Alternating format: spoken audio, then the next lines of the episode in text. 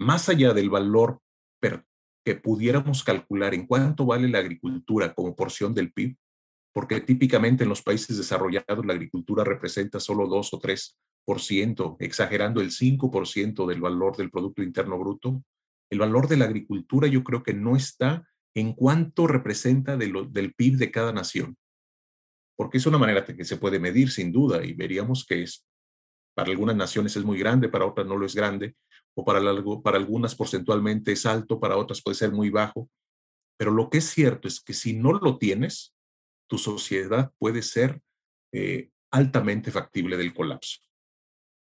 Y allí es donde yo creo que hoy por hoy la agricultura va gradualmente seguir entrando en una fase de expansión y de crecimiento con una profunda aplicación de mayor tecnología, que ser partícipe de ella es una gran oportunidad, sea que la veas por vocación porque te gusta o la veas como oportunidad de negocios si a eso te dedicas.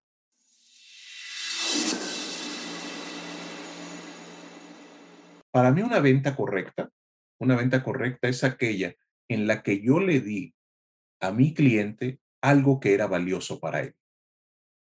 Y que por el hecho de que era valioso para él, se queda contento, tan contento que vuelve a buscarme para volverme a comprar. Para mí el reto más bonito de cuando uno trabaja en el área comercial es cómo desarrolla relaciones construidas en base a los resultados positivos que tú eres capaz de transmitirle a un cliente. Yo creo que uno tiene que pensar siempre en que cuando todo proceso comercial debe tener un beneficio dual, que es lo que hagas y logres sea valioso para el cliente y que al mismo tiempo, tiempo tenga la posibilidad, o más que posibilidad, se construya como hecho y que sea valioso también para ti, para tu empresa.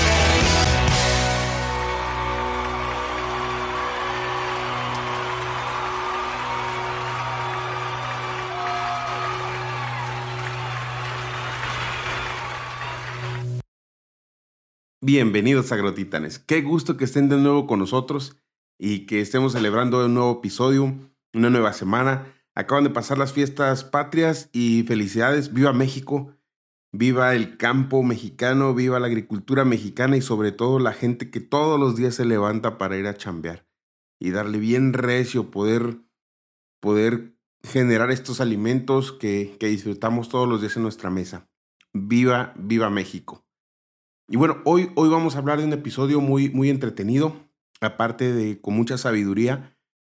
A reserva de lo que ustedes opinen, creo que las personas que siempre han tenido pues algunas dificultades de, su vida o que han tenido que soltar varios, varios proyectos y que han tenido que salir adelante con cada uno de ellos y se proponen como meta eh, hacerlos exitosos, son personas que llegan a generar un punto de vista muy humano a ser unas personas empáticas, a ser unas personas bien, bien responsables y bien amables con la gente que va empezando eh, en el trabajo, eh, cualquier, cualquier labor que desempeñen.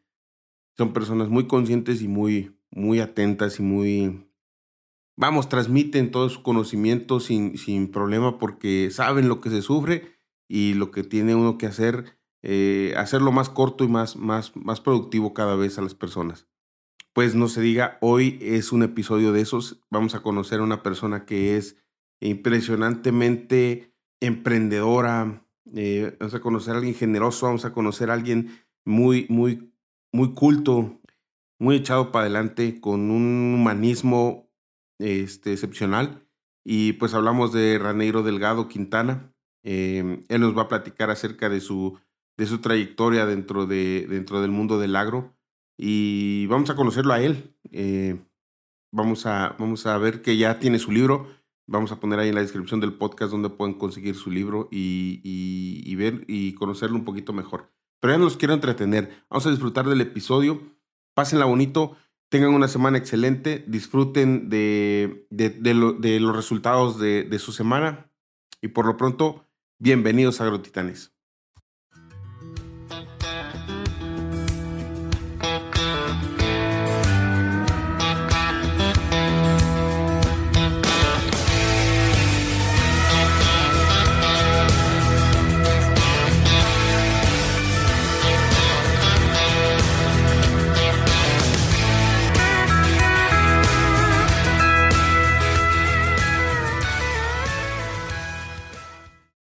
Bueno, pues muchas gracias, Agrotitanes. Gracias por darnos otra nueva eh, oportunidad de entrevistar gente que es admirable, que, en el día a día están haciendo cosas que transformen desde sus trincheras. El día de hoy tengo el honor y, la gran oportunidad de poder entrevistar al ingeniero Reiniero Delgado. Y me gustaría, ingeniero, si se pudiera usted presentar y darnos el honor de compartirnos quién es Reiniero Delgado. Bueno, pues mucho gusto. Un saludo a todo el auditorio de Agrotitanes. Muchas gracias Didier, muchas gracias Sergio por la oportunidad. Yo soy Reiniero Delgado Quintana. Eh, con mucho orgullo puedo decir que soy mexicano, nacido en Tierra Caliente, Michoacán. Eh, felizmente casado, casado también con una eh, ingeniera agrónoma, al igual que yo, con Fanny, con quien hemos tenido el privilegio y la dicha de formar una familia. Tenemos dos hijas. Y pues bueno, hemos, hicimos de la agronomía todo un estilo de vida y este estilo de vida pues nos ha permitido poder crecer, crecer como seres humanos, crecer como personas, crecer como profesionales, eh, tener el privilegio de conocer lugares diferentes, a personas magníficas, que ha hecho de nuestra vida un, recorrido maravilloso. Eh, soy alguien que ama el campo, que viene de una familia que se gestó en el campo, y que por lo tanto siempre eh, esta vocación ligada a cómo podíamos contribuir a quien se dedica a ello, pues ha sido uno de los ejes rectores de nuestra manera de actuar.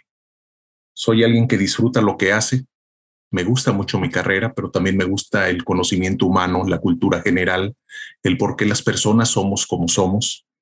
Eh, y eso ha sido algo muy, muy interesante que me ha ayudado a poderme desempeñar. Yo estudié agronomía con el reto de poder saber de plantas, pero con la dificultad de que implicaba dejar de estudiar otras cosas que me hubiera gustado también hacerlo. Pero lo bonito de cuando estudié agronomía y sobre todo cuando lo ejercí es que me di cuenta que era una carrera maravillosamente integradora, donde al mismo tiempo que te preocupas por las plantas y cómo son cultivadas, te reta saber de ciencia, porque finalmente la agronomía es la ciencia detrás de la agricultura, te reta saber de personas, por lo tanto es un tema constante de sociología, de comprensión humana, tanto del individuo como de los grupos. Y eh, las plantas no se cultivan solas, hay personas siempre detrás de ellas. Por lo tanto, hablar de agricultura en realidad es hablar de personas y eso ha sido algo que, que me ha gustado mucho me ha gustado mucho tratar de compaginar las diferentes disciplinas del conocimiento humano alrededor de lo que hacemos. Eh, a través de mi carrera tuve la oportunidad de desenvolverme en el área de protección de cultivos, es en donde más he trabajado, alrededor de ser médicos de las plantas, ayudando a que los rendimientos mejoren, que los eh, problemas que los agricultores tienen para producir mejor podamos contribuir. Pero en el camino también encontré una vocación muy interesante, que fue la de poder enseñar. En parte eso nació porque como divulgador de soluciones trabajaba mucho en la capacitación de grupos de personas, de agricultores, de técnicos, pero me di cuenta que me gustaba mucho y tuve la oportunidad de ser profesor. Así que fui profesor universitario en la Facultad de Ciencias Agrícolas de la Universidad Autónoma del Estado de México y me di cuenta que eso también era algo muy bonito, sobre todo porque tenía que ver con un sentido de trascendencia, de poder formar o ayudar o contribuir a quienes eventualmente el día de mañana harán algo más. Hoy ya no doy clases de agronomía, pero sí sigo dando sesiones como profesor. Llevo cerca de 11 años dando sesiones en institutos de formación de directores He sido honrado a que sea uno de los profesores del ICAMI. En Colombia fui invitado a dar sesiones en el EDIME. He dado sesiones en otras instituciones de formación directiva y es otra de las facetas de Rainiero que finalmente me permitió cumplir uno de mis sueños grandes, que a través de todo eso aprendido, eh, poder, poderlo plasmar en un momento dado, poder plasmar mi pensamiento, lo que he aprendido en un libro que era algo que tenía muchas ganas de hacer desde hace mucho tiempo. Muchas, muchas gracias por la sencillez de tus palabras, pero también la gracias por la profundidad de tus acciones, Reynero. Realmente creo que una de las facetas del, del, agrónomo es eso, ¿no? El, el, compartir soluciones, el generar ese vínculo de tierra, planta, persona, amor, a final de cuentas, en sintonía y en una misma orquesta. Y, creo que en esta, en esta situación, en, esta, en este andar agrícola, nos pudieras comentar o nos pudieras eh, hacer reflexionar en el tema de, del crecimiento, de cómo va desde una semilla formándose eh, o, o, hasta cierto punto, como lo dice Paracelso en algunas de sus notas, es la vida se forma a partir de la putrefacción, ¿no?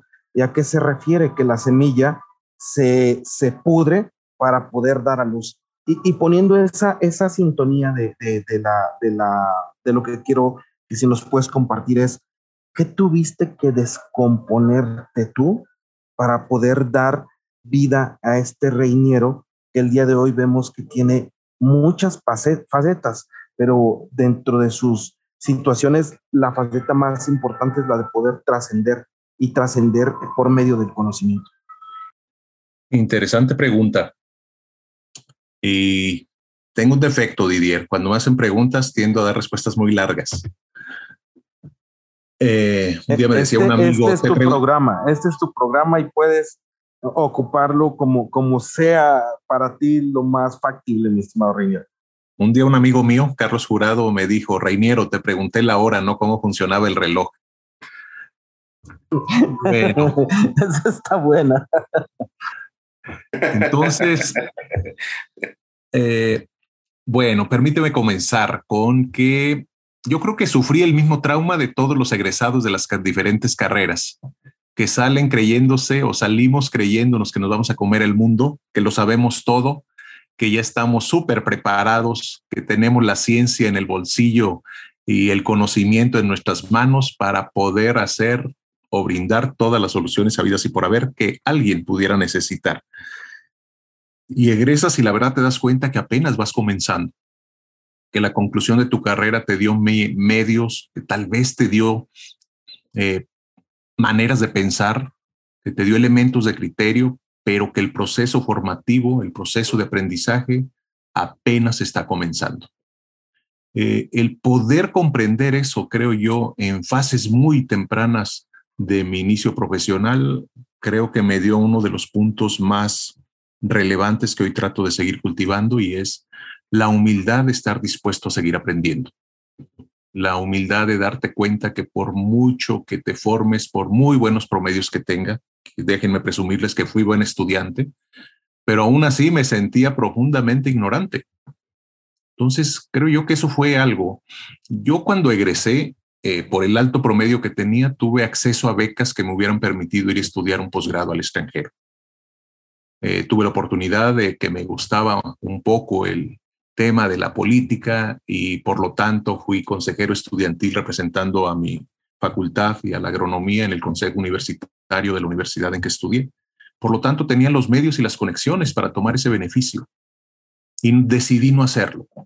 La principal razón por la que decidí no hacerlo era que yo me quería probar que era un buen agrónomo. En momentos de mi etapa formativa hubo comentarios tal vez envidiosos alrededor de las buenas calificaciones de personas que me llegaron a decir, los buenos promedios típicamente no son buenos en el campo.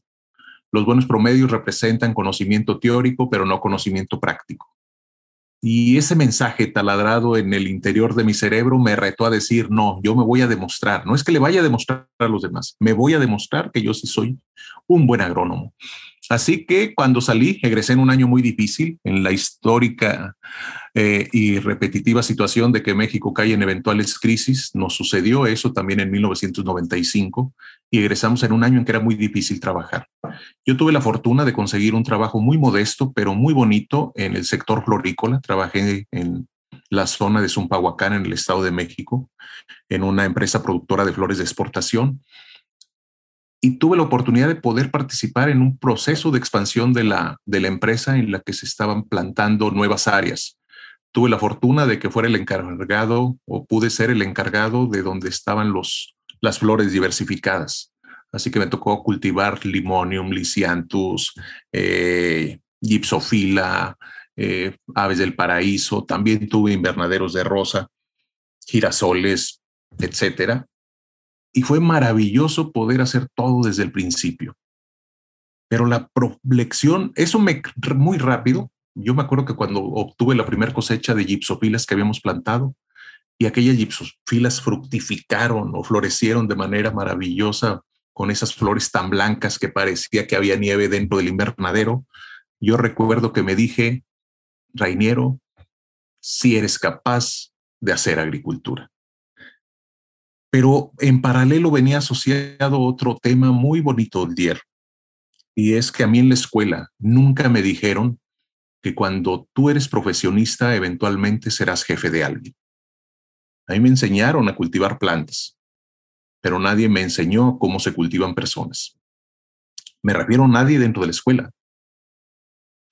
Y entonces el ejercicio de liderazgo, de poder dirigir a un grupo de personas, de entender su naturaleza humana, las complejidades con las que viven, se convirtió en toda una lección, porque el hecho de estar al frente de un área de producción, lo más relevante no eran las plantas que tenías a tu cargo, sino las personas que te ayudaban a que las plantas fueran cultivadas. Y eso fue algo que me marcó para toda la vida. Creo yo que ese fue el, el tema del principio. El segundo el segundo punto que Reiniero tuvo que, que hacer para convertirse en lo que hoy somos o en lo que hoy soy, eh, tuvo que ver con el atrevimiento. Yo siempre tuve la vocación de trabajar en el área de parasitología vegetal, era el área que más me gusta y en la que sigo trabajando. Entonces, bueno, después de hacer una carrera que comenzó como en el área de floricultura, busqué el espacio al área que vocacionalmente más me atraía y terminé consiguiendo la oportunidad. Esa oportunidad fue que me fuera a trabajar en Campeche. Y quiero aclarar que cuando me tuve que ir a Campeche, yo solo había estado una vez de paso en Campeche. Por lo tanto, no conocía ni el lugar, ni los caminos, muy poco de los cultivos que se cultivaban allá pero decidí tomar la aventura creyendo que esa decisión era una decisión congruente, correcta y positiva para lo que en la vida yo aspiraba. Y ese patrón ha sido repetitivo a lo largo de mi vida. Si tú crees que el siguiente paso que vas a tomar es congruente, consistente y te va llevando a las cosas importantes que tú eh, consideras para tu vida, uno tiene que atreverse. A mí me gusta usar una frase de referencia y es que si uno no se atreve y vives en un valle, crees que detrás de las montañas que te rodean el mundo se acaba. Y la verdad es que no es cierto. Detrás de las montañas que nos rodean hay un mundo maravilloso que merece ser conocido. Así pude yo tener la oportunidad de trabajar en el sur de México, en la península de Yucatán, Tabasco y parte de Chiapas. Tuve la oportunidad de llegar a Sinaloa sin haber jamás en mi vida estado en Sinaloa y me fue muy bien trabajando en Sinaloa y en Baja California Sur. Después tuve la oportunidad, bajo el mismo principio, de tomar nuevos toros por los cuernos y tuve el privilegio de estar al frente de un negocio para todo Centroamérica y conocí los siete países de Centroamérica.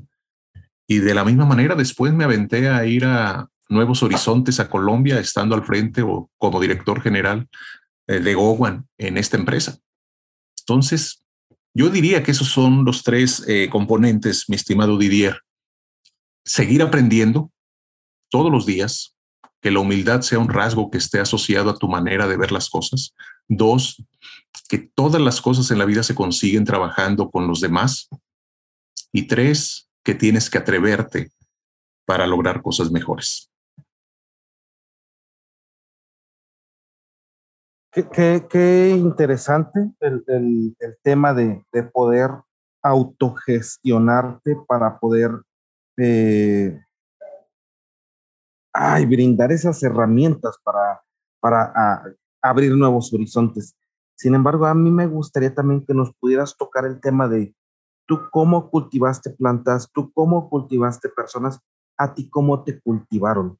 ¿Cuáles crees que hayan sido los parámetros en los cuales tú hayas crecido desde la casa hasta en el medio, medio profesional y por las diferentes eh, personalidades de, rangos que hayas tenido de, de reportar, ¿cómo fue tu, tu, tu, forma de interactuar con ellos? Porque hay veces que eh, el hecho de, de poder eh, ayudar al de al lado, de poder estar queriendo eh, hacer equipo con el, con, el, con el rango un poco más abajo de la, de la pirámide de, de mando de una empresa, es algo muy cómodo, pero a veces también cuando nos quieren transmitir el conocimiento, eh, en determinado momento lo repelemos o en determinado momento se, se vuelve como un reto o como un caos.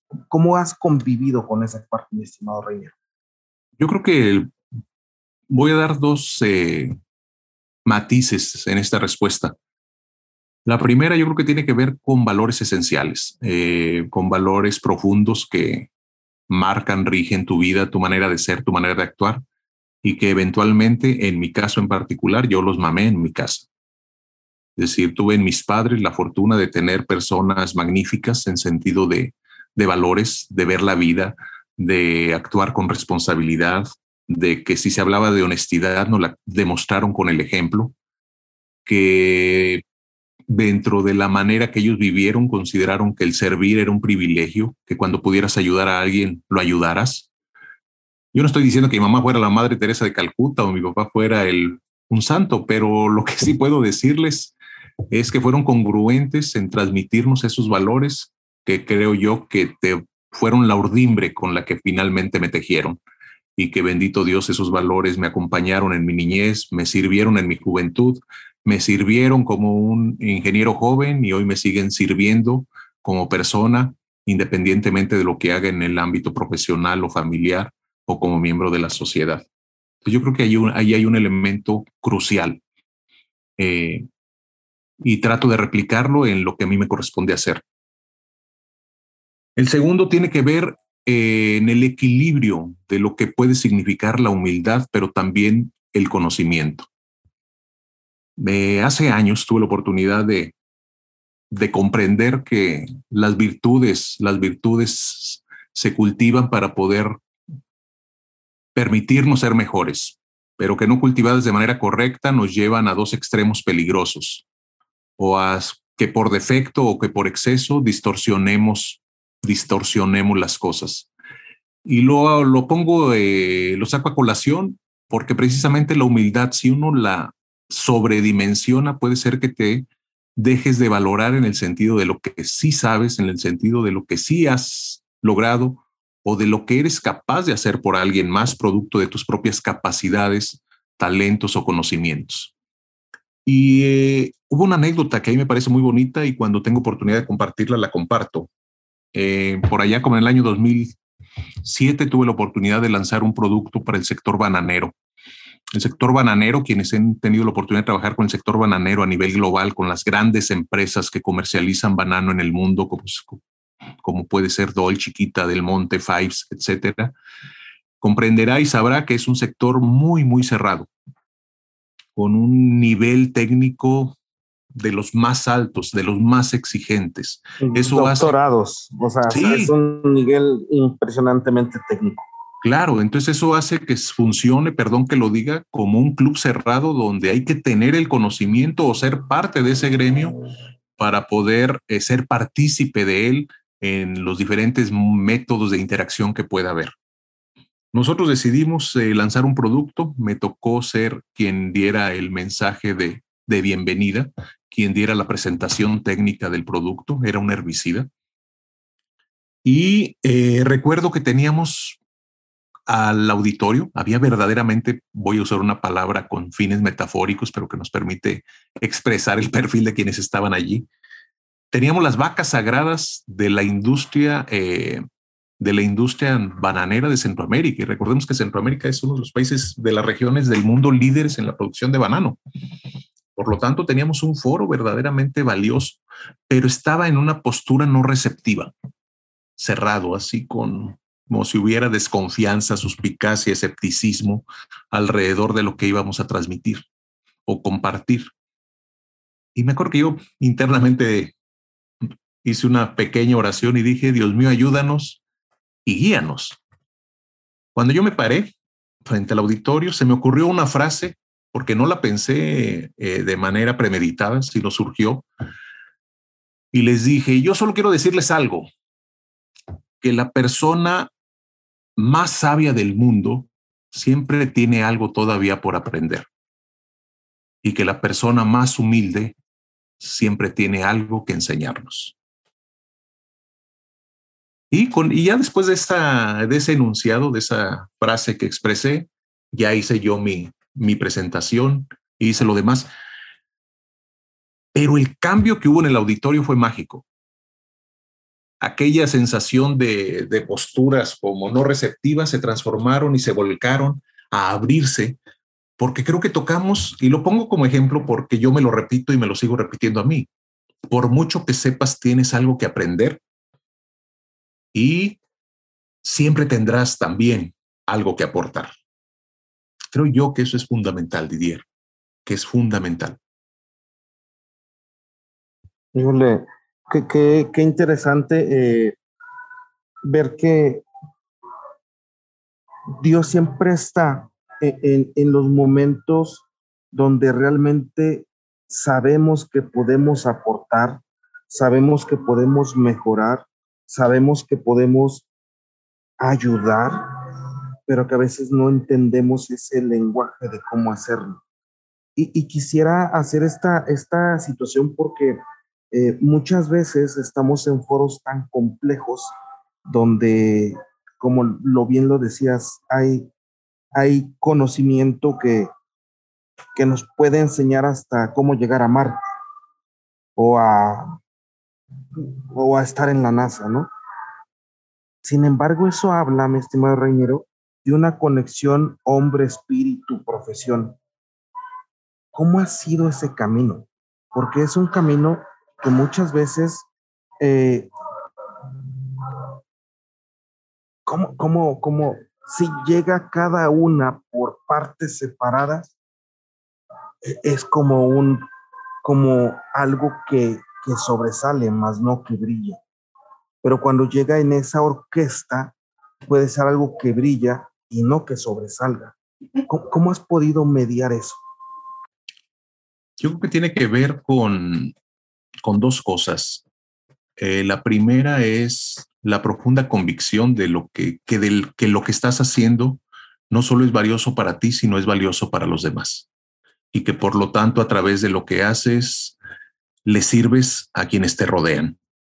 Yo asumo que a través de lo que hago, permito o ayudo, contribuyo, coadyuvo a que un agricultor pueda producir mejor. Pienso y asumo que a través de las decisiones que correctamente pueda tomar, impacto positivamente a mis compañeros de trabajo. Que cuando me preocupo y me ocupo de hacer correctamente el trabajo que me corresponde, le facilito la acción al que sigue después de mí. Creo yo que eh, una parte es esa, que tienes, tienes que tener la, la confianza, la convicción de que lo que haces al hacerlo bien es bueno. La segunda, creo que tienes que eh, valorar que el mundo tiene conexión y que las cosas que pasan las tienes que aprender a, a reconocer como elementos buenos que permiten que las cosas sucedan. Yo creo que a veces perdemos el, la capacidad de agradecer, reconocer o valorar las cosas más sencillas que pasan a nuestro alrededor. Yo creo que nadie imagina lo importante que es la lluvia hasta que llega la sequía. Nadie nos ponemos a pensar, porque puede ser que nos moleste más que la lluvia me manche el carro porque después de haberlo lavado se cayeron unas gotas y me lo dejaron todo polvoso, a que nos preocupa más a veces de que por llover me mojo, que por llover hay charcos, que por llover hay lodo, y se nos olvida que sin la lluvia, por poner el ejemplo, no habría vida. Eh, poder conectar esos elementos y entender que en esa interconexión suceden cosas buenas, eh, creo que le va dando un sentido más profundo, más trascendente a las pequeñas cosas cotidianas que somos capaces de hacer. Y te comento otra historia, otra anécdota. que me sucedió cuando vivía precisamente en Campeche. Estábamos sembrando soya. Estábamos sembrando soya, era el mes de julio, y había hecho un pequeño veranito, por lo tanto el sembrar era primordial. Yo en esos días había leído un libro de lo importante que era la lluvia para los mayas. ¿Por qué? Porque si la gente conoce la península de Yucatán, sabrá que en la península de Yucatán no hay, no hay ríos. La única fuente de agua o son los cenotes o el agua que pudiera recuperarse en las lluvias y que los mayas almacenaban en los choltunes. Bueno, quienes nos estaban ayudando a sembrar eran personas de la comunidad maya y ellos típicamente al mediodía preparan su masa fermentada de maíz con agua y beben ese energético eh, pozol. Tuvimos que parar la siembra porque comenzó a llover y nos fuimos a resguardar en el lugar donde habíamos puesto la semilla, esperando a que pasara aquel pequeño aguacero que se había soltado de pronto. En eso estábamos cuando los muchachos eh, que estaban ayudándonos a sembrar, pues aprovecharon para preparar su pozol. Y me acuerdo mucho, me acuerdo con mucha claridad lo que hizo uno de ellos. Y uno de ellos sacó su jicarita, extendió la mano, la sacó hacia afuera del lugar donde nos resguardábamos y dejó que, el, que la jícara se llenara con agua de lluvia. Y con esa agua de lluvia preparó su pozol. Y mientras su, su su jicarita se llenaba y él la esperaba tener llena para preparar el pozol, me acuerdo que dijo, gracias Señor por la lluvia. ¿Por qué pongo en referencia la anécdota? Porque no puede decir, oye, para los mayas era importante la lluvia hace dos mil años. Oye, eh, sigue siendo tan importante para nosotros ahora. Y seguirá seguirá siendo tan importante como es la bendición de este elemento que, es, que es la lluvia, que es el agua. Fíjate que ya, ya en el tema de, entendimiento de estas partes de, de, la, de la situación de, de cómo convives y cómo vives en la, en, en, la persona y, cómo esa persona desempeña eh, el puesto que tiene, eh, que quisiera, nos puedes dar como un marco o un panorama de lo que, le, que es la importancia en números, si es que se puede, o en, o en matices, de lo que es la importancia de la agricultura tanto en México como en Latinoamérica. Y a lo mejor, si nos pudieras a lo mejor hablar hasta del mundo, mi estimado Reyes. Voy a hacer este comentario desde una perspectiva que no quiero que parezca que por ser agrónomo o trabajar en la agricultura uno tiende a maximizar la importancia de lo que hace, que es una típica tendencia humana. Pero sustrayéndome de esa posición de que participo de ella desde dentro, la agricultura es una de las actividades más importantes de la humanidad. Para mí, desde la perspectiva sociológica, eh, fue la primera gran revolución eh, tecnológica del mundo. Fue la primera gran revolución tecnológica que el ser humano fue capaz de construir que le permitió transformar para siempre la manera en que vivía. Cuando el hombre descubre la agricultura, cuando se da cuenta que depositando una semillita en el suelo y que esa semillita tuviera los medios y que a través de ella entonces nació una planta, fructificaba y al fructificar le daba alimento, el ser humano dejó de ser nómada para convertirse en sedentario. Dejó de preocuparse por la más elemental de sus necesidades, que era la sobrevivencia, y entonces pudo usar el otro gran músculo con el que estamos hechos, que es nuestra inteligencia. Entonces vino el trabajo especializado, vino la creatividad, vino la invención.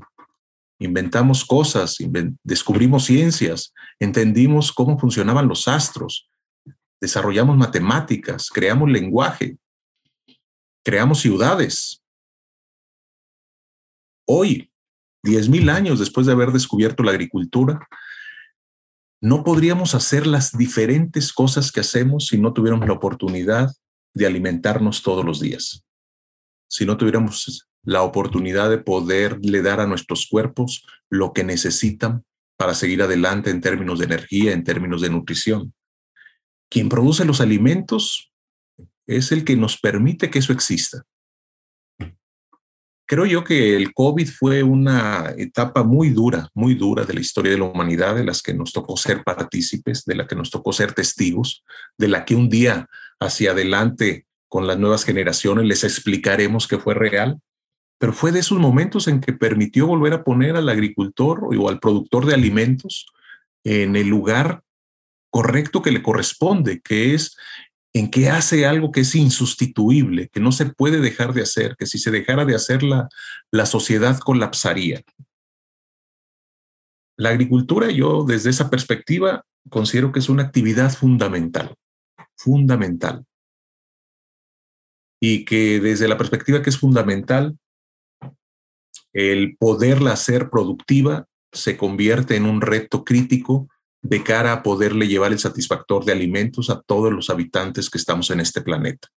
Si hoy somos 7.3 mil millones de habitantes y se estima que para el año 2050 vamos a ser poco más de 9 mil millones de habitantes, tenemos que asegurarnos que todas las personas que estemos sobre el planeta tengamos la oportunidad de alimentarnos y alimentarnos bien. Pero la única ruta que yo encuentro factible para que la producción de alimentos se perfeccione y sea capaz de existir es que el agricultor sea exitoso a través de lo que hace. Y quiero usar la palabra éxito desde la perspectiva más amplia posible. Éxito en el sentido de que el agricultor a través de hacer agricultura o el ganadero a través de hacer ganadería o el pescador a través de hacer pesca pueda satisfacer también las cosas que como ser humano sueña que porque se dedica a la agricultura o a la ganadería o a la pesca, puede llevar los satisfactores básicos, necesarios e indispensables a su casa, que puede darle a sus hijos lo que sus hijos necesitan, que puede tener el patrimonio que le permite vivir con dignidad, que puede comer dignamente tres veces al día a través de los frutos de su propio trabajo. Si tenemos agricultores exitosos, seguiremos teniendo vocaciones para personas que se dediquen a ello. Yo creo que en eso hay una, eh, un valor muy importante que la sociedad tiene que volcar a poder permitir que toda la vida haya personas que se dediquen a comer. Creo yo que estamos viviendo una etapa en que se está volviendo a revalorar lo importante que es la agricultura.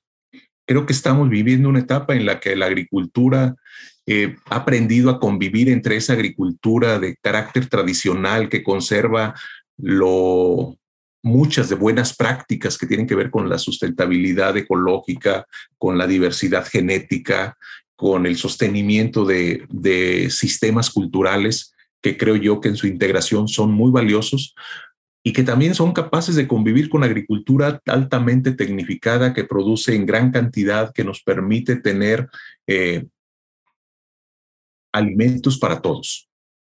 Yo veo que el mundo está caminando de esa manera. Eh, si a eso le añadimos los riesgos que representa que los alimentos no se produzcan en tiempo y forma, nos reta que el tema de seguridad alimentaria sea tan relevante como la producción de alimentos en sí misma. Yo creo que en los años venideros, en los próximos cinco o seis años, va a haber una transformación de cómo los países, los gobiernos de los países, van a poner la agricultura como un sector estratégico para no tener colapsos eh, de naturaleza social. Más allá del valor que pudiéramos calcular en cuánto vale la agricultura como porción del PIB, porque típicamente en los países desarrollados la agricultura representa solo 2 o 3%, exagerando el 5% del valor del Producto Interno Bruto, el valor de la agricultura yo creo que no está en cuánto representa del PIB de cada nación, porque es una manera que se puede medir sin duda y veríamos que es para algunas naciones es muy grande, para otras no lo es grande, o para, para algunas porcentualmente es alto, para otras puede ser muy bajo. Pero lo que es cierto es que si no lo tienes, tu sociedad puede ser eh, altamente factible del colapso. Y allí es donde yo creo que hoy por hoy la agricultura va gradualmente seguir entrando en una fase de expansión y de crecimiento con una profunda aplicación de mayor tecnología, que ser partícipe de ella es una gran oportunidad, sea que la veas por vocación porque te gusta o la veas como oportunidad de negocios si a eso te dedicas.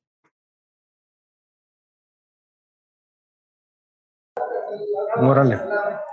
cómo, en, palabras podemos transformar los números, pero realmente no los números como tal en una situación de ejecución, sino una, eh, en, una en una situación de trascendencia.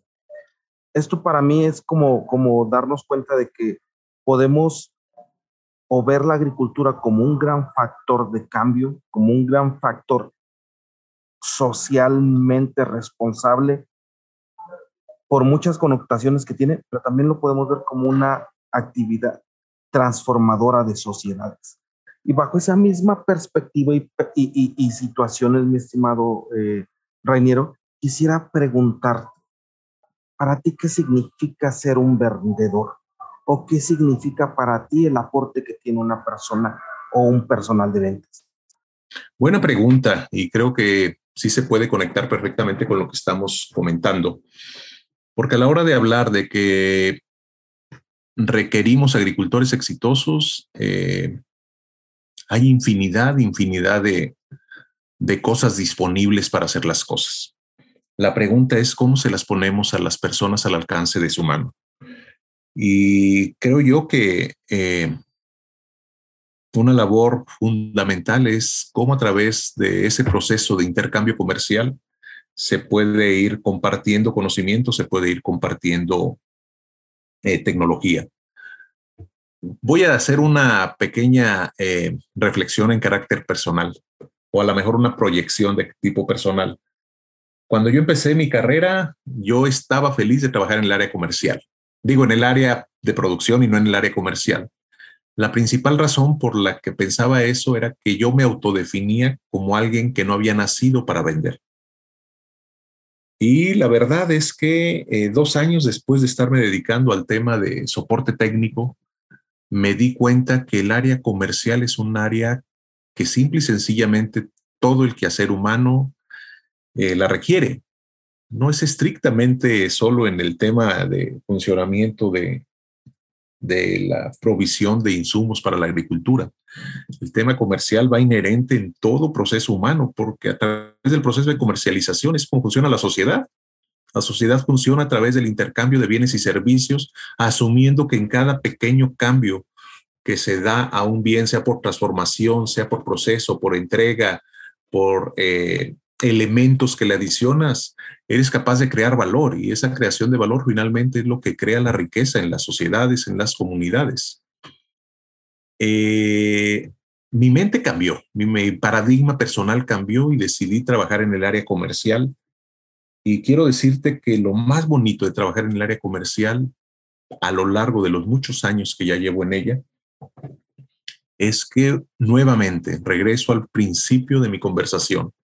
Hablar de ventas es hablar de personas. Todo proceso comercial, más allá de que parezca un intercambio de un bien o un servicio o incluso de una idea, en realidad es un tema de comunicación entre dos personas tratando de tener un punto de encuentro. Si uno analiza eso con un poco de mayor profundidad científica, en realidad el proceso comercial no es, otro, no es otra cosa que un tema de psicología aplicada, que tiene elementos de comunicación, que tiene elementos de comprensión, que tiene elementos de empatía, que se vuelven críticos para que sea pueda ser eh, funcional y para que deje a las partes que eventualmente participan en ello satisfechas, contentas y dispuestas a repetir otro ejercicio de naturaleza comercial. En conclusión, Didier, creo yo que ser vendedor, independientemente de lo que vendas, seas agricultor y que vendes melones, seas proveedor de insumos y que vendes tecnología, seas proveedor de servicios y que facilitas procesos, creo yo que la venta por sí misma es una actividad humana muy importante y que quien la hace debe sentirse feliz de poderla realizar y que si se preocupa y se cultiva para hacerla de manera profesional, de manera que sirva a quien tenemos el honor de quien use uno de nuestros productos o servicios, es una actividad verdaderamente valiosa. Ojalá tuviéramos vendedores siempre profesionales y vendedores que amen el proceso comercial. Checo, ¿quisieras aportar algo o, dar pauta a otro a algún otro tema que traigas ahí. Muchísimas gracias, Reinero. La verdad es que para mí, híjole, embonar todas estas partes ha sido o es eh, un episodio de, mucha autorreflexión, pero más allá de la autorreflexión, de una alta ejecución. sí, sí, me gustaría preguntar. Hay, hay, un tema que, que, dijo antes, incluso de que empezáramos a, el, podcast, de, de, que antes se hacía la, la, el extensionismo. Y, y de los pocos que he escuchado que hablan del extensionismo, todos tienen ese cariño o esa, ese, ese anhelo de lo que se hacía antes pero ahora creo que también está un extensionismo nuevo, ¿no? De parte de las compañías que van y, y, hacen que sus técnicos pues cada vez sean más empáticos con el productor y se acerquen y hagan como un extensionismo nuevo, ¿no? ¿O cómo, cómo lo observas tú? Yo creo que estamos viviendo una vorágine de cambios tecnológicos. Estamos viviendo una vorágine también de transformación psicológica o de apertura mental alrededor de adoptar cambios que hoy nos llegan a velocidades que tal vez somos, van más allá de nuestra capacidad de comprensión. Es decir, hace algunos siglos podían pasar generaciones en que no había un solo cambio, en que nadie veía una nueva invención. En los últimos 500 años tuvimos la oportunidad de que las invenciones llegaran en tiempo corto. Por lo tanto, terminó siendo eh, creo yo que algo positivamente sorpresivo, el que eventualmente veías fierros nuevos, máquinas nuevas, maneras de hacer las cosas que eventualmente te sorprendían. Yo recuerdo las conversaciones de mi mamá cuando eh, allá en Tierra Caliente se hicieron las primeras plantaciones de melón en los años 50, en los años 60, y lo increíble que le resultaba a la gente poder ver un helicóptero, poder ver una avioneta. Eh, sorprendía poder ver que esas máquinas se podían usar en la agricultura. Eh, hoy los cambios suceden con mayor velocidad, es decir, la tecnología avanza a pasos tan rápidos que todos los días puede haber algo novedoso. Y de hecho hemos hecho de la palabra innovación una manera de vivir, una filosofía en sí misma que nos va marcando que no toda la innovación a veces está solo en los aparatos o en los artilugios, sino que la innovación puede estar hasta en la manera de hacer las cosas, en la manera de interactuar, en la manera de vender un producto. En ese, en ese mundo en el que convivimos, pues la agricultura no es ajena a esa manera de vivir los cambios. Y entonces se ha vuelto un proceso de continuo entrenamiento, de continua divulgación, de continuo reeducación, en poderle mostrar los diferentes eh, stakeholders, a los potenciales usuarios, a los potenciales personas que se beneficiarían de algo, lo que existe.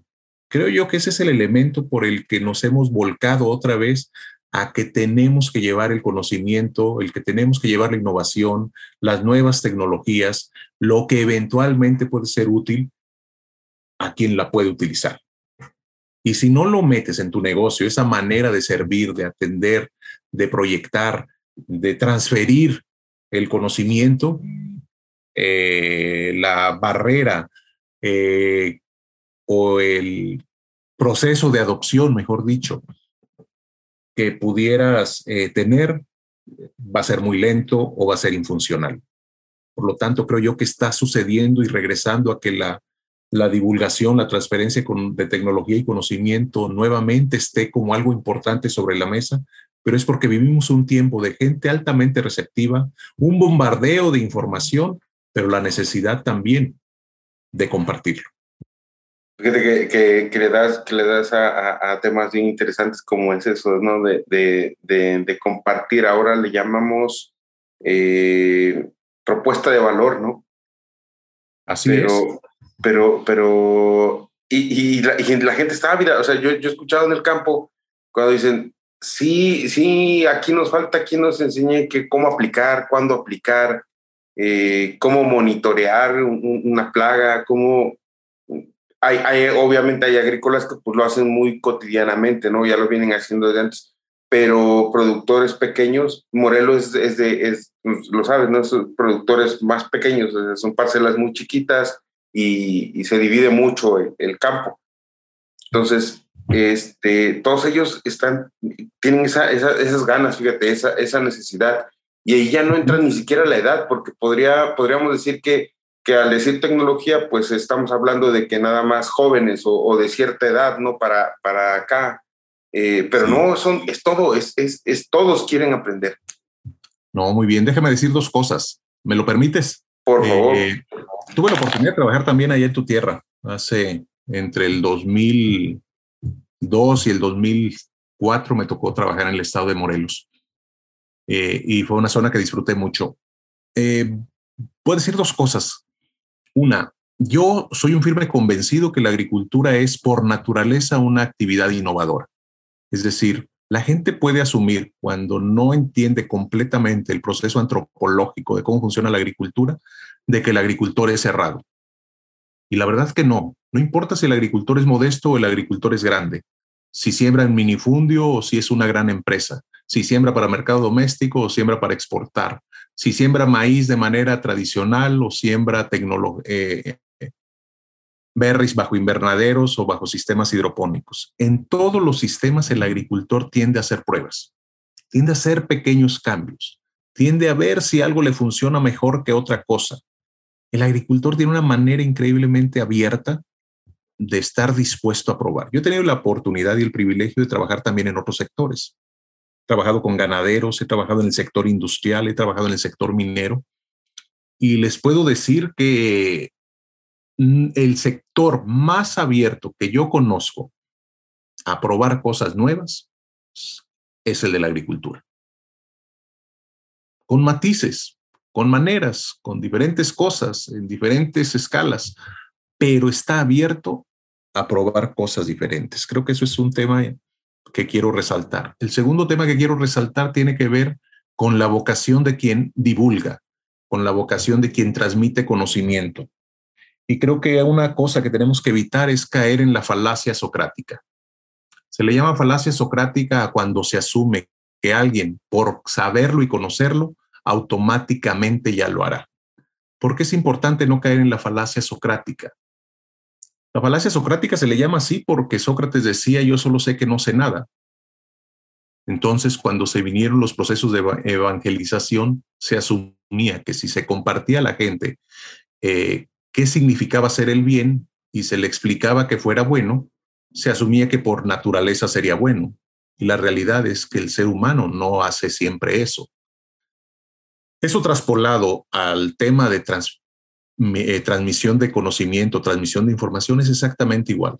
Tú puedes capacitar a alguien sobre cómo hacer las cosas. Tú le puedes enseñar a alguien sobre cómo se usa un producto o una tecnología. Tú puedes tener un colaborador al que contratas y le das una inducción para que haga de manera correcta la tarea que le asignas. Asumir que por una sola vez que se lo dijiste ya lo sabe y lo domina es caer en la falacia socrática porque en los hechos los seres humanos no funcionamos así. No todos aprendemos al mismo ritmo, no todos retenemos la información con la misma profundidad, no todos tenemos la capacidad de que eh, a la primera entendemos o que nuestra manera de aprender sea la misma. Habemos kinestésicos, visuales, auditivos, etcétera. Entonces, eso nos lleva a que el proceso de transmisión de conocimiento, de transferencia de tecnología, de divulgación, a veces tenga que ser un proceso reiterativo para que entonces profundice mejor. Y creo que lo estamos comprendiendo, que otra vez lo que pone sobre la mesa de nos abre una nueva era del proceso de gestión de conocimiento, eso es indiscutible. Sí, es, interesantísimo. También hace un rato platicabas eh, acerca de, de, ay, ¿cómo iba? De, de liderazgo que tenían en los equipos se me fue, se me fue ahorita la idea tratando de, de, de, hacer la pregunta mejor estructurada. Pero lo que, lo que también se me hace interesante es cómo, cómo ves tú la figura actual de un agrónomo que tiene que salir a vender. ¿Cómo, cómo ves tú si eh, estos, esos compañeros son un híbrido entre técnicos y vendedores y, o, es estrictamente técnicos para poder apoyar mejor? Yo creo que es todo un paradigma y a veces los paradigmas tienen el defecto de que pueden ser asumidos como verdades o posiciones absolutas. Eh, yo voy a decirlo desde una perspectiva muy personal, es decir, muy como opinión. Yo creo que el paradigma es que lo comercial es perfectamente compatible con lo técnico.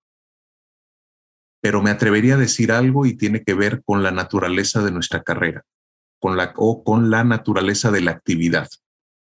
La actividad agrícola tiene componentes eminentemente técnicos. O sea, para poder aplicar un fertilizante se necesita tener nociones de nutrición, para qué sirve cada uno de los elementos, en qué momento se ocupa, en qué momento se aporta.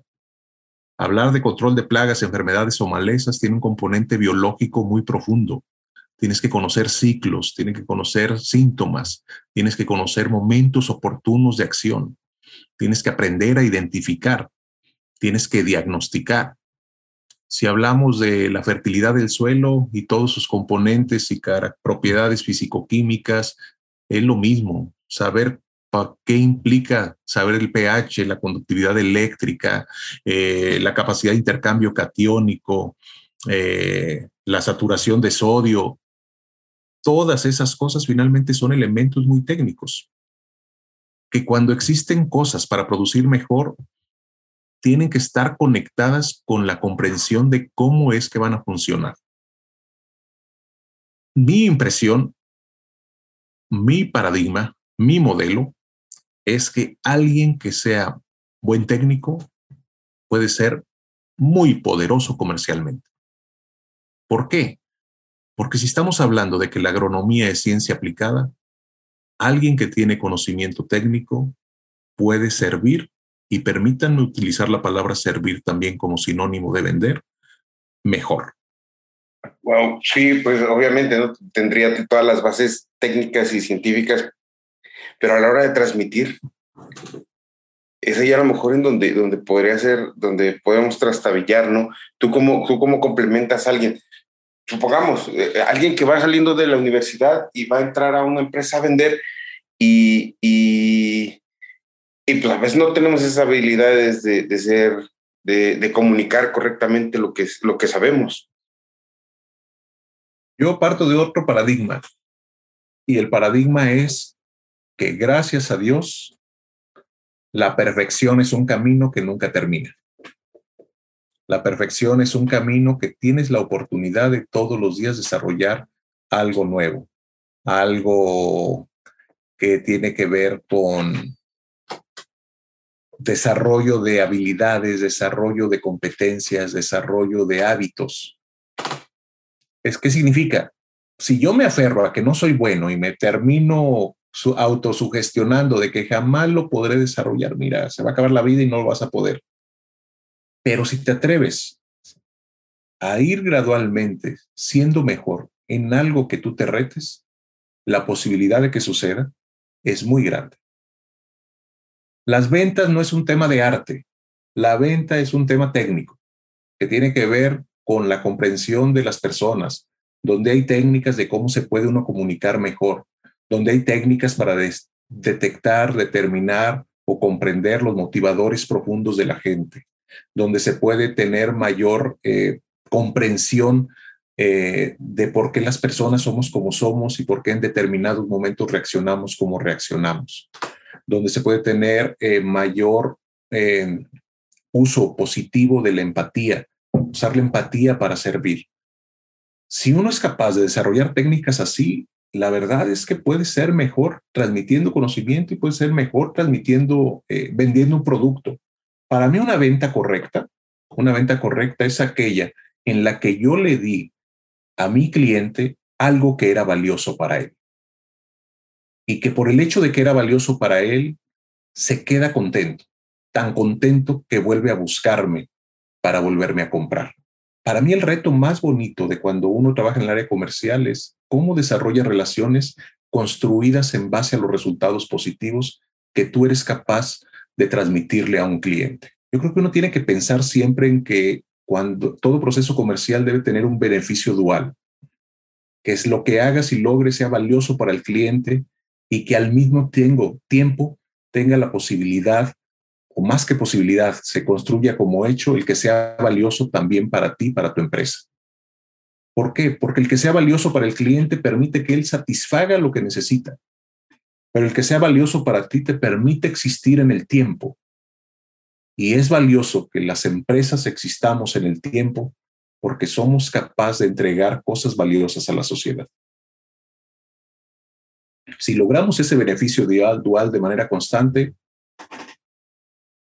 a nuestros clientes le irá mejor y en el camino nosotros tendremos la oportunidad de crecer para que lo que hacemos positivo para uno lo podamos hacer positivos para muchos más. Entonces, al final de cuentas, está en el desarrollo de hábitos, en el desarrollo de perfeccionamiento, en atreverme a aprender cosas que no domino, a practicar para aprender, pero atreverme a cambiar el paradigma de tal manera que no vaya a ser mi limitante un tema de actitud que signifique que me autolimito por el hecho de que estoy diciendo no quiero. Eh, en, tu, experiencia, ¿cuánto le toma a una persona? Bueno, has dirigido varios, varios equipos, entiendo, ¿no? De, de, de, colaboradores que se dedican a, la venta. En tu experiencia, ¿cuánto tiempo le toma a alguien? Este, que obviamente pues ya pasó por filtros para poder llegar a, este, a, una posición así. Eh, el desarrollar esos hábitos, esas, esas cualidades y y ejercitarlas pues cada vez más. Yo creo que tener a un vendedor redondo, es decir, que desde cualquier ángulo lo vieras que está en un punto óptimo, es un camino arduo. No se va a construir de la noche a la mañana. Puede pasar en algunos casos dos, tres años para que suceda. Pero yo creo que poderle dar bases que pueda empezar a trabajar bien, pueda trabajar eh, enfocado desde la perspectiva de cómo transmites eh, tu propuesta de valor y esa propuesta de valor se vuelve consistente en la manera en que a través del vendedor le entrego con el cliente, yo creo que con un buen acompañamiento, un par de meses o tres meses son suficientes para empezar a estar haciendo cosas que dan resultados. ¿Por qué digo tres meses? Porque normalmente un buen hábito se es capaz de construir en una actividad repetida cerca de 21 días. En un mes uno es capaz de dejar de hacer algo que no funcionaba y transformarlo en algo que funcionaba. Yo creo que lo más difícil de cuando uno quiere construir buenos hábitos, buenas técnicas en un equipo comercial es, volvemos al tema de la falacia socrática, asumir que le dio una capacitación y que por darle un curso de ventas, automáticamente los que eran regulares se convirtieron en excelentes. Yo creo que no funciona así. El curso nos da elementos, pero lo valioso es que por lo menos, por lo menos uno de los elementos constructivos o positivos que puede agregar, la persona lo arraigue para sí mismo. Oye, la mejor manera de ser un buen vendedor es preguntando más que presentando. Pues bueno, desarrollar el hábito de preguntar es un tema que uno tiene que cultivar dentro de sí mismo. Una persona puede aprender a preguntar en el lapso de un mes. Y si eso lo arraiga en su manera de trabajar, no dudes que la persona ha evolucionado allá a recorrer un escalón, a estar un nivel por arriba del que estaba. Si al mes siguiente es capaz de desarrollar un hábito nuevo que tenga que ver otra vez con las ventas, como me centro en los en las necesidades de mi cliente más que en mis propias necesidades, es un nuevo hábito. Si en la siguiente desarrollo el hábito de ser capaz de detectar más las señales positivas que las negativas de la gente, es un tercer hábito. Tres hábitos poderosos construidos en el lapso de tres meses verdaderamente van haciendo que una persona empiece a tener resultados diferentes. Lo importante sería que después de eso se siga perfeccionando. Y entonces, si tres meses vemos diferencia, en un año no dudes que tendrías a un mejor vendedor. Pero reitero, eh, se requiere la voluntad de la persona, se requiere la, voluntad de quien acompaña y se requiere entender que no todos aprendemos al mismo ritmo o de las mismas maneras. ¿Y, crees que hay alguna edad eh, biológica en la que sea uno potencial de, ventas o, esto puede ser para cualquiera eh, o en cualquier edad que tenga un... Yo creo que puede ser para cualquiera, pero uno también tiene que entender que desde el punto de vista humano, a medida que pasan los años, nos da más trabajo estar abiertos a aprender cosas nuevas. La competencia de la disponibilidad para aprender es una competencia, es decir, es algo que cuando alguien la tiene lo vuelve más competente. Los seres humanos tendemos que al paso de los años cerramos esa ventana, pero no significa que sea imposible abrirla. La diferencia es que vamos a encontrarla más abierta en, primer, la primera mitad de nuestra vida que en la segunda, pero no significa que haya una edad límite o que haya una edad en que ya no se puede. Lo que sí tendríamos que lograr para que funcionara es que pudiéramos crear mecanismos de que para personas que ya han decidido no aprender tanto, la primera cosa que cambiaran fuera el deseo de aprender.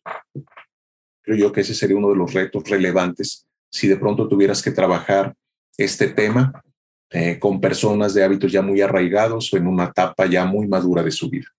Pero yo no creo en el tema de que la edad sea una limitante. Claro, ¿no? Porque, bueno, lo digo porque de repente, pues, pues vemos, creo que vamos a entrar en una etapa muy dura eh, con la inflación que tenemos ahorita. Se habla de, que el 2023 va a ser, este, va a ser duro, ¿no? Va a ser crítico para la economía y va a haber muchas personas que, lo, lo decíamos en, en otra entrevista, que a veces vemos la venta como ya la última oportunidad que uno tiene, ¿no? que, para, para, poder vivir decorosamente y, honradamente. Entonces, todos vamos a querer vender y, y, en algunos, como dices, va a haber el rechazo que digan, no, pues ya estoy viejo, ya no, ya, o ya no voy a poder rendir lo mismo. Perro viejo no, no, no aprende trucos nuevos. Eh, ¿Crees que ¿Crees que de alguna manera esto vaya a repercutir en, Quisiera abonar a eso. Fíjate, el chavo del 8 empezó a los 41 años, el, el de KFC, el, el, ¿cómo se llamaba? El comandante del Kentucky a los 70 años. O sea, si hay crisis y si hay voluntad, yo creo que no va a importar la edad, ¿no, Rainiero? Definitivamente, yo creo que no debemos permitirnos la, el paradigma de la edad como limitante. Una cosa es reconocer que nos representa retos diferentes, pero otra es asumir que fuera la barrera. Creo que son dos, dos connotaciones profundamente distintas. Lo que sí creo es que hay elementos que tienen que cultivar, como sería el de la voluntad, es decir, la capacidad de poder permitir que la gente quiera el elemento querer creo yo que es el más poderoso de la transformación humana. Una cosa es el poder y otra cosa es el desear y otra muy diferente es el querer eh, o el saber. Eh, la transformación profunda del ser humano viene por el querer. Si lo que va a representar lo que hago me beneficia, ese es un elemento crítico que si uno crea conciencia en la persona o creamos conciencia en nosotros mismos, normalmente te vuelca a que pongan los esfuerzos o los medios para que las cosas sucedan. Esa sería eh, una de las cosas que yo, que yo diría. La otra es el valor de la experiencia. O sea, dices, oye, llevaba 20 años trabajando en una granja donde producía eh, pollos. Y de pronto cerraron la granja y no me queda otra que irme a vender cosas. El conocimiento que tienes alrededor de cómo se producían pollos, el conocimiento que tienes alrededor de cómo se dirigía un equipo de trabajo, el conocimiento que tienes alrededor de cómo se planea un proceso productivo, ¿te puede ser útil para otras funciones? Es un conocimiento valioso que puede crearle valor a alguien? Yo asumo que sí. Lo que tenemos que ayudar a la gente es que encuentre esa conexión de cómo lo que sabe le sirve para ser alguien de alto perfil a través de la tarea nueva que, que se le asigna. Yo les voy a decir, a mí me ha tocado contratar personas de voy a poner una edad concreta de 50 años, que jamás había trabajado en el área comercial, que venía eminentemente del área de producción. Y cuando eh, la manera de vender lo ponemos a vender usando la información técnica que dispone, usando la experiencia de cuando planeaba sistemas de producción, que creaba los porcas de cuánto iba a cortar, cuánto producir, que planeaba las cosechas, que administraba equipos de trabajo de 10, 12 eh, personas trabajando en su unidad de producción y de pronto las traemos al área comercial y le digo que por favor replique eso que él sabe con los agricultores que asesora, atiende o les vende, me hemos construido carreras increíblemente exitosas a través de esa manera técnica de vender. No fue que lo tuviéramos que educar a que, ay, comienza desde abajo. No, al contrario, vienes con un bagaje de conocimiento envidiable que te pone en una plataforma maravillosamente grande para vender lo que sea. Y nos ha ido muy bien. Conozco carreras exitosas, conozco carreras de esa transformación de que trabajaba en un área y ahora estoy en el área comercial, pero aprovecho todo mi bagaje de conocimiento para llevar una propuesta de valor increíblemente robusta a quienes tengo el privilegio de atender. Se les puede sacar valor a eso. Eso vale oro. Híjole, mi estimado, esta es información que cura. Porque a final de cuentas es eso, es, es darnos cuenta que, que tú, uno puede ser la limitante, el limitante o el limitado, a final de cuentas. No hay otra no hay otra razón, porque al final de cuentas el conocimiento está ahí, la oportunidad está ahí, el, la abundancia está ahí. Yo el otro día me hacía una pregunta, no, oigan, no sé cuántos millones de miles de millones de dólares tiene Carlos Slim, pero te apuesto que a lo mejor no le alcanza para comprar una ciudad entera. ¿Por qué? Porque dentro de esa ciudad hay personas, dentro de esa ciudad hay animales, dentro de esa ciudad hay gente, dentro de esa ciudad hay acompañamiento, hay muchas cosas que no tienen un valor como tal eh, eh, tangible, ¿no? Claro. Bajo esta misma perspectiva y sabiendo que, que tú a final de cuentas, mi estimado Reiniero, ya tienes tu libro, ¿con qué, con qué frase empezaste, Y, te lo quiero reconocer abiertamente porque para mí una de las facetas creo que me es como un, como algo que quisiera hacer, pero a lo mejor no encuentro el cómo ni el, ni y a lo mejor lo pienso mucho para poder escribir, pero me gustaría escribir, me gustaría dar, a, dar esta parte de, de, de lo que la vida me ha otorgado y que gratamente lo he recibido. Yo tenía muchas ganas de escribir un libro desde hace muchísimos años cuando hacía capacitaciones alrededor de la importancia de poner metas en la vida y cómo las metas se construyen a través de pequeños pasos. La vida no funciona por el hecho de que me saco la lotería, o sea, casos como esos son muy pocos y son fortuitos. Uno no se vuelve exitoso con un solo acto, uno no se vuelve exitoso por una sola cosecha. En realidad es una suma de pequeños elementos que van pasando todos los días de tu vida. Entonces dices, bueno, cuando uno se pone una meta grande, al final de cuentas, ¿cómo la consigues? Y siempre usaba dos ejemplos para, esta, para cursos de esa naturaleza o para tomar, eh, eh, ejemplificar este punto. O hablaba de cómo se estudia una carrera, es decir, cómo te conviertes, por poner ejemplo, en ingeniero agrónomo. Dices, pues primero, tú sabes que son 10 semestres, pero los 10 semestres vienen divididos en seis materias por semestre y la materia viene dividida por pedacitos llamados unidades y hay tareas y hay exámenes cada determinado tiempo. Por lo tanto, no es de que solo hice un examen suprageneral que me permitió de la noche a la mañana ser agrónomo, no, no, un recorrido. Pero en ese recorrido tuviste que ir poniendo las palomitas o chulitos a cada una de las acciones. Y el segundo ejemplo que usaba era el del libro. Si tú sueñas con escribir un libro, tienes que escribir una página todos los días. Porque si crees que lo vas a escribir con una sola sentada en un cosa de tres días, porque son los tres días que me tomé de vacaciones para escribir el libro, jamás va a suceder. Yo terminaba de dar mis eh, conferencias o mis cursos alrededor del desarrollo de hábitos, de, eh, de trabajo por objetivos, de administración de tiempo, y salía regañándome, ay, qué bonito, Reiniero, tú hablando de que quieres escribir un libro, pero sigues sin escribir la primera página. Así que lo que me reté un día fue a escribir la primera página, diría.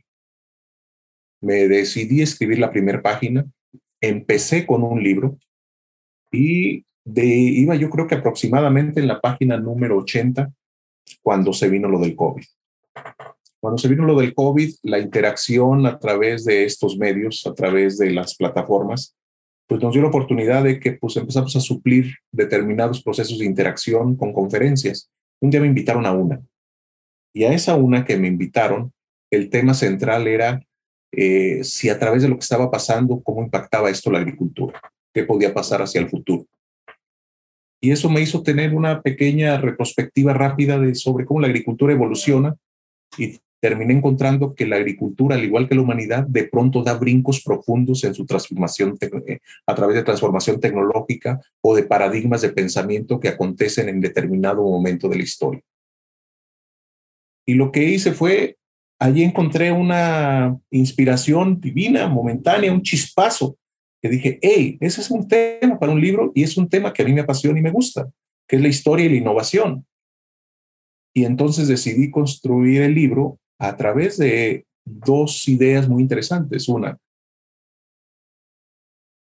crear la hipótesis de si el COVID es algo que va a transformar nuestra sociedad como proceso que, eh, que presiona para que emerjan cosas nuevas y si una manera de explicarlo pudiera ser comprender las otras fuerzas que en su momento dado sucedieron en otros puntos críticos de la transformación de la historia de la humanidad o de olas de innovación, como yo le llamo, como fue la revolución industrial, el renacimiento, las guerras mundiales, la década de los noventas. Sobre eso construí el libro y terminé haciéndolo los fines de semana porque de lunes a viernes trabajaba en lo que trabajo y de lunes a en las noches de esos días leía los libros que me utilizaba para documentarme y el fin de semana escribía. Yo viví la pandemia en soledad porque me tocó vivirla en Colombia Colombia se cerró completamente cuando se vino lo de la pandemia. Mi esposa se vino a México para poder cuidar a nuestras hijas que estaban en la universidad y decidimos que estuviera uno de nosotros cerca de ella. Entonces ahí me tocó vivir la pandemia solito. Yo me puse tres reglas. Uno, no quiero sufrir. Dos, es decir, no va a permitir vivir la pandemia con tristeza, aunque mi familia esté lejos. ¿Por qué? Porque tengo la esperanza de que los volveré a ver. Segunda, tengo que salir más fuerte de lo que entré. Por lo tanto, tengo que desarrollar buenos hábitos y hacer cosas productivas, no obstante las restricciones. Y número tres, tenemos que ser un agente de cambio. En circunstancias de adversidad, ¿cómo le podemos transmitir confianza, inspiración y tranquilidad a la gente para poder superar este momento que la historia nos está haciendo vivir? Y entonces, una de esas cosas para tener un momento sano mentalmente y construir algo que asumía yo como productivo fue tomar el sueño de mi libro. Surgió la idea en una conferencia y decidí usar mis espacios de tiempo para construir el libro. Llegó mi familia conmigo. Tuve el privilegio de que me alcanzaran cuando ya las fronteras de Colombia se abrieron. Pero también recibí el amor de ellos, de que me dijeron, conclúyelo. Y me regalaron más fines de semana para poderlo concluir. Lo que me lleva a pensar que finalmente para los grandes sueños no solo se construyen porque tú los tienes, sino porque hay personas maravillosas que te apoyan, que creen en ti y que te ayudan a lograrlo. Ay, Dios mío, te digo, es información que cura, mi estimado Rainiero. La verdad es que sé que andas bien apurado de, chamba. Eh, admiro mucho lo que nos has compartido.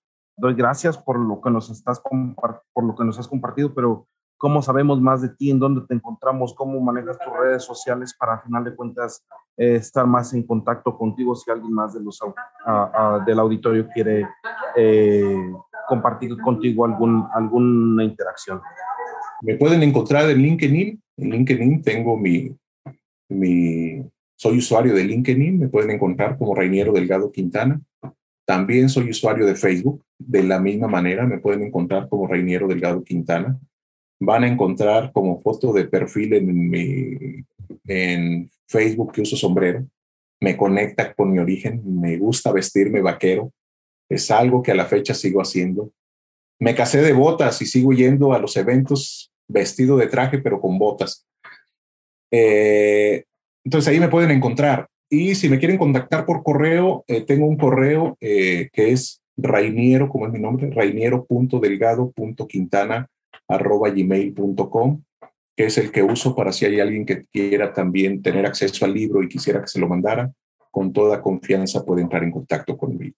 Yo trabajo para una compañía, trabajo para Gowan, una gran empresa que me ha abierto sus puertas.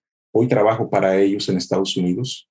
Eh, soy el gerente global de insecticidas. Me toca aprender ahora de agricultores de todo el mundo.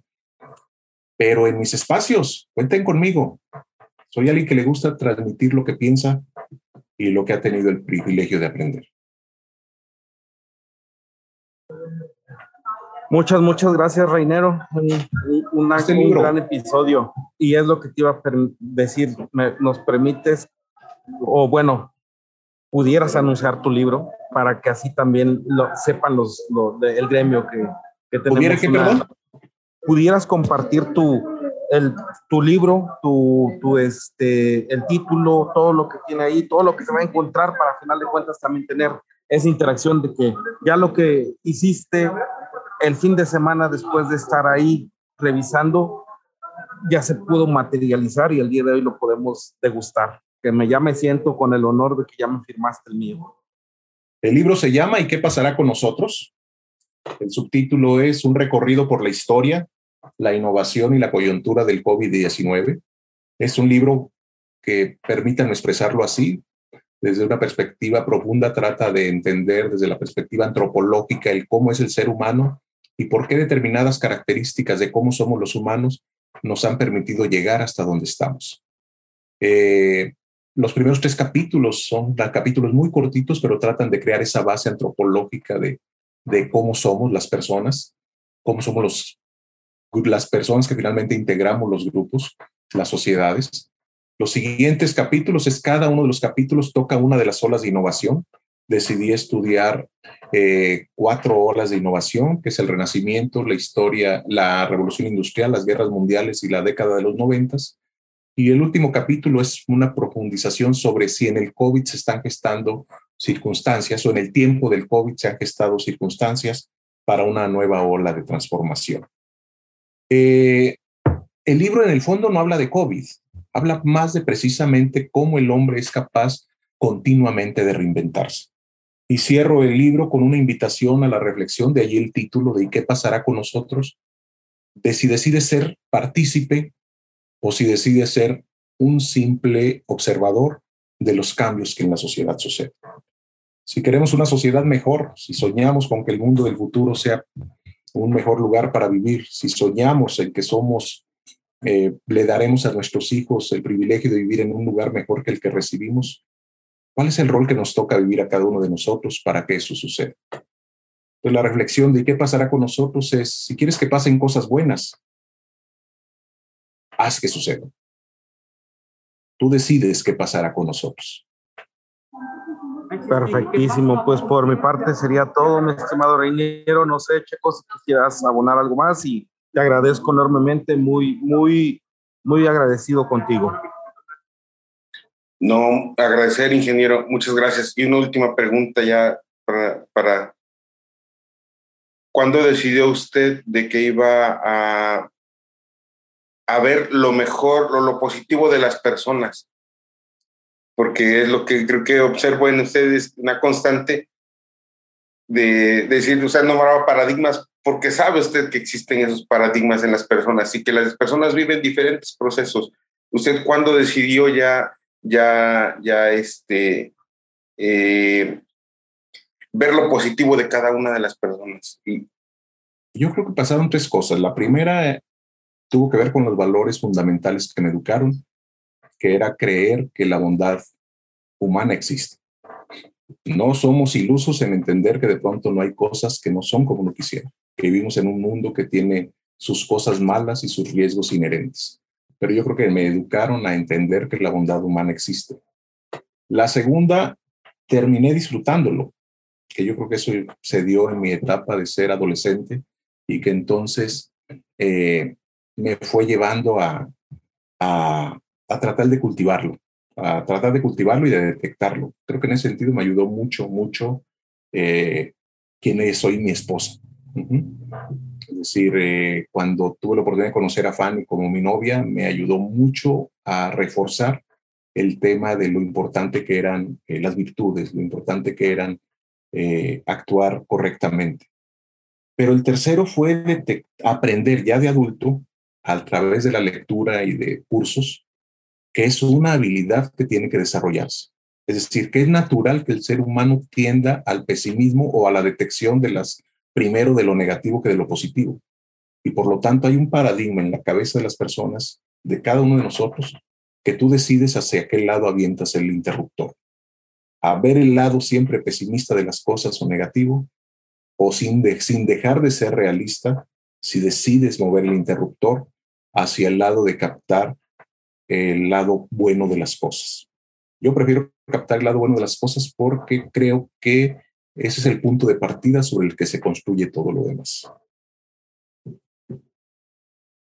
que sí, cuando doy cursos de ventas, cuando hago, doy cursos de ventas, siempre hago una pregunta alrededor de este tema. Yo, ¿qué me dirías si yo te dijera, imagínate que soy tu, tu comprador y te digo, me encanta tu producto, pero me parece muy caro. 95 o 97% de las personas que me responden siempre me dicen, ¿y por qué te parece caro? ¿Y por qué crees que es tan costoso? O negociamos el precio. Y ya yo sonrío a la hora de la, del ejercicio y le digo, ¿por qué no me dijiste por qué te gusta? ¿Por qué no me dijiste por qué te parece bueno?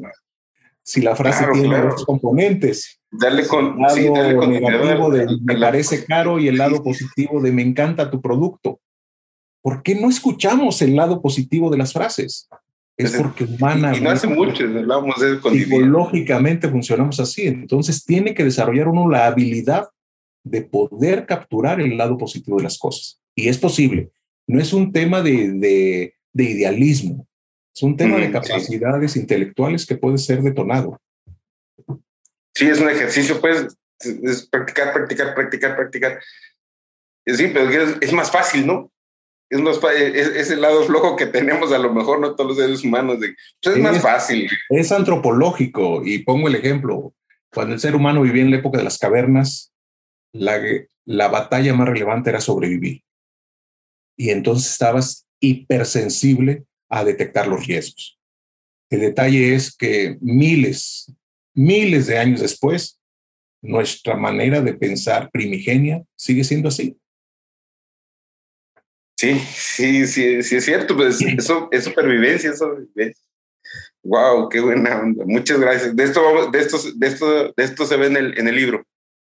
Algo de eso hay, algo de eso hay. Por eso la primera parte, los primeros tres capítulos, los chiquitos, hablar un poco de comprender eso para que entonces el recorrido histórico, el recorrido del comportamiento de las personas, eh, entiendas que, es parte que va arraigado en lo que los seres humanos. Si los seres humanos somos como no fuéramos como somos, eh, voy a volver a usar la misma, eh, la misma referencia, seguiríamos en la época de las cavernas.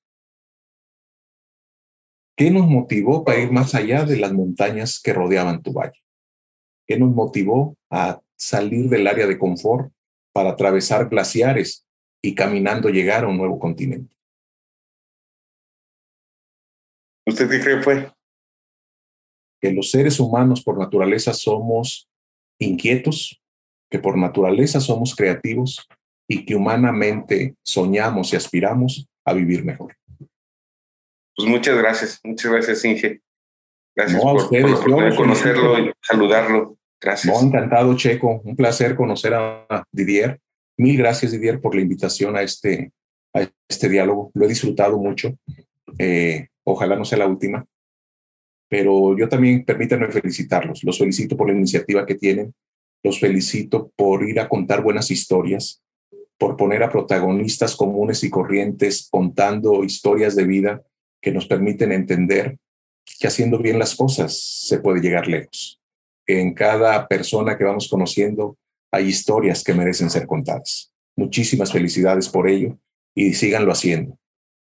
Así como dijo Didier, palabras de vida, pues ustedes ayudan a que haya muchas palabras de vida transmitidas a través del podcast que ustedes han organizado en Agrotitanes. No dejen de hacerlo. Muchas gracias, Inge. Gracias. Muchas, muchas gracias y honrado por tus palabras y como dices tú, que no sea la, la última, sí la primera, pero no la última. De acuerdo, de acuerdo, muchísimas gracias. Muchísimas gracias, que esté muy bien, Inge, hasta luego. Cuídense mucho, un abrazo. Bendiciones. Hasta luego. Gracias, bye. Gracias a ustedes. Bye. Qué gusto que te hayas quedado hasta el final del episodio. Pues bueno, muchas gracias por estar apoyando el, proyecto. Eh, no nos queda más que decirte gracias. Gracias por, por, estar siempre apoyando a Agrotitanes.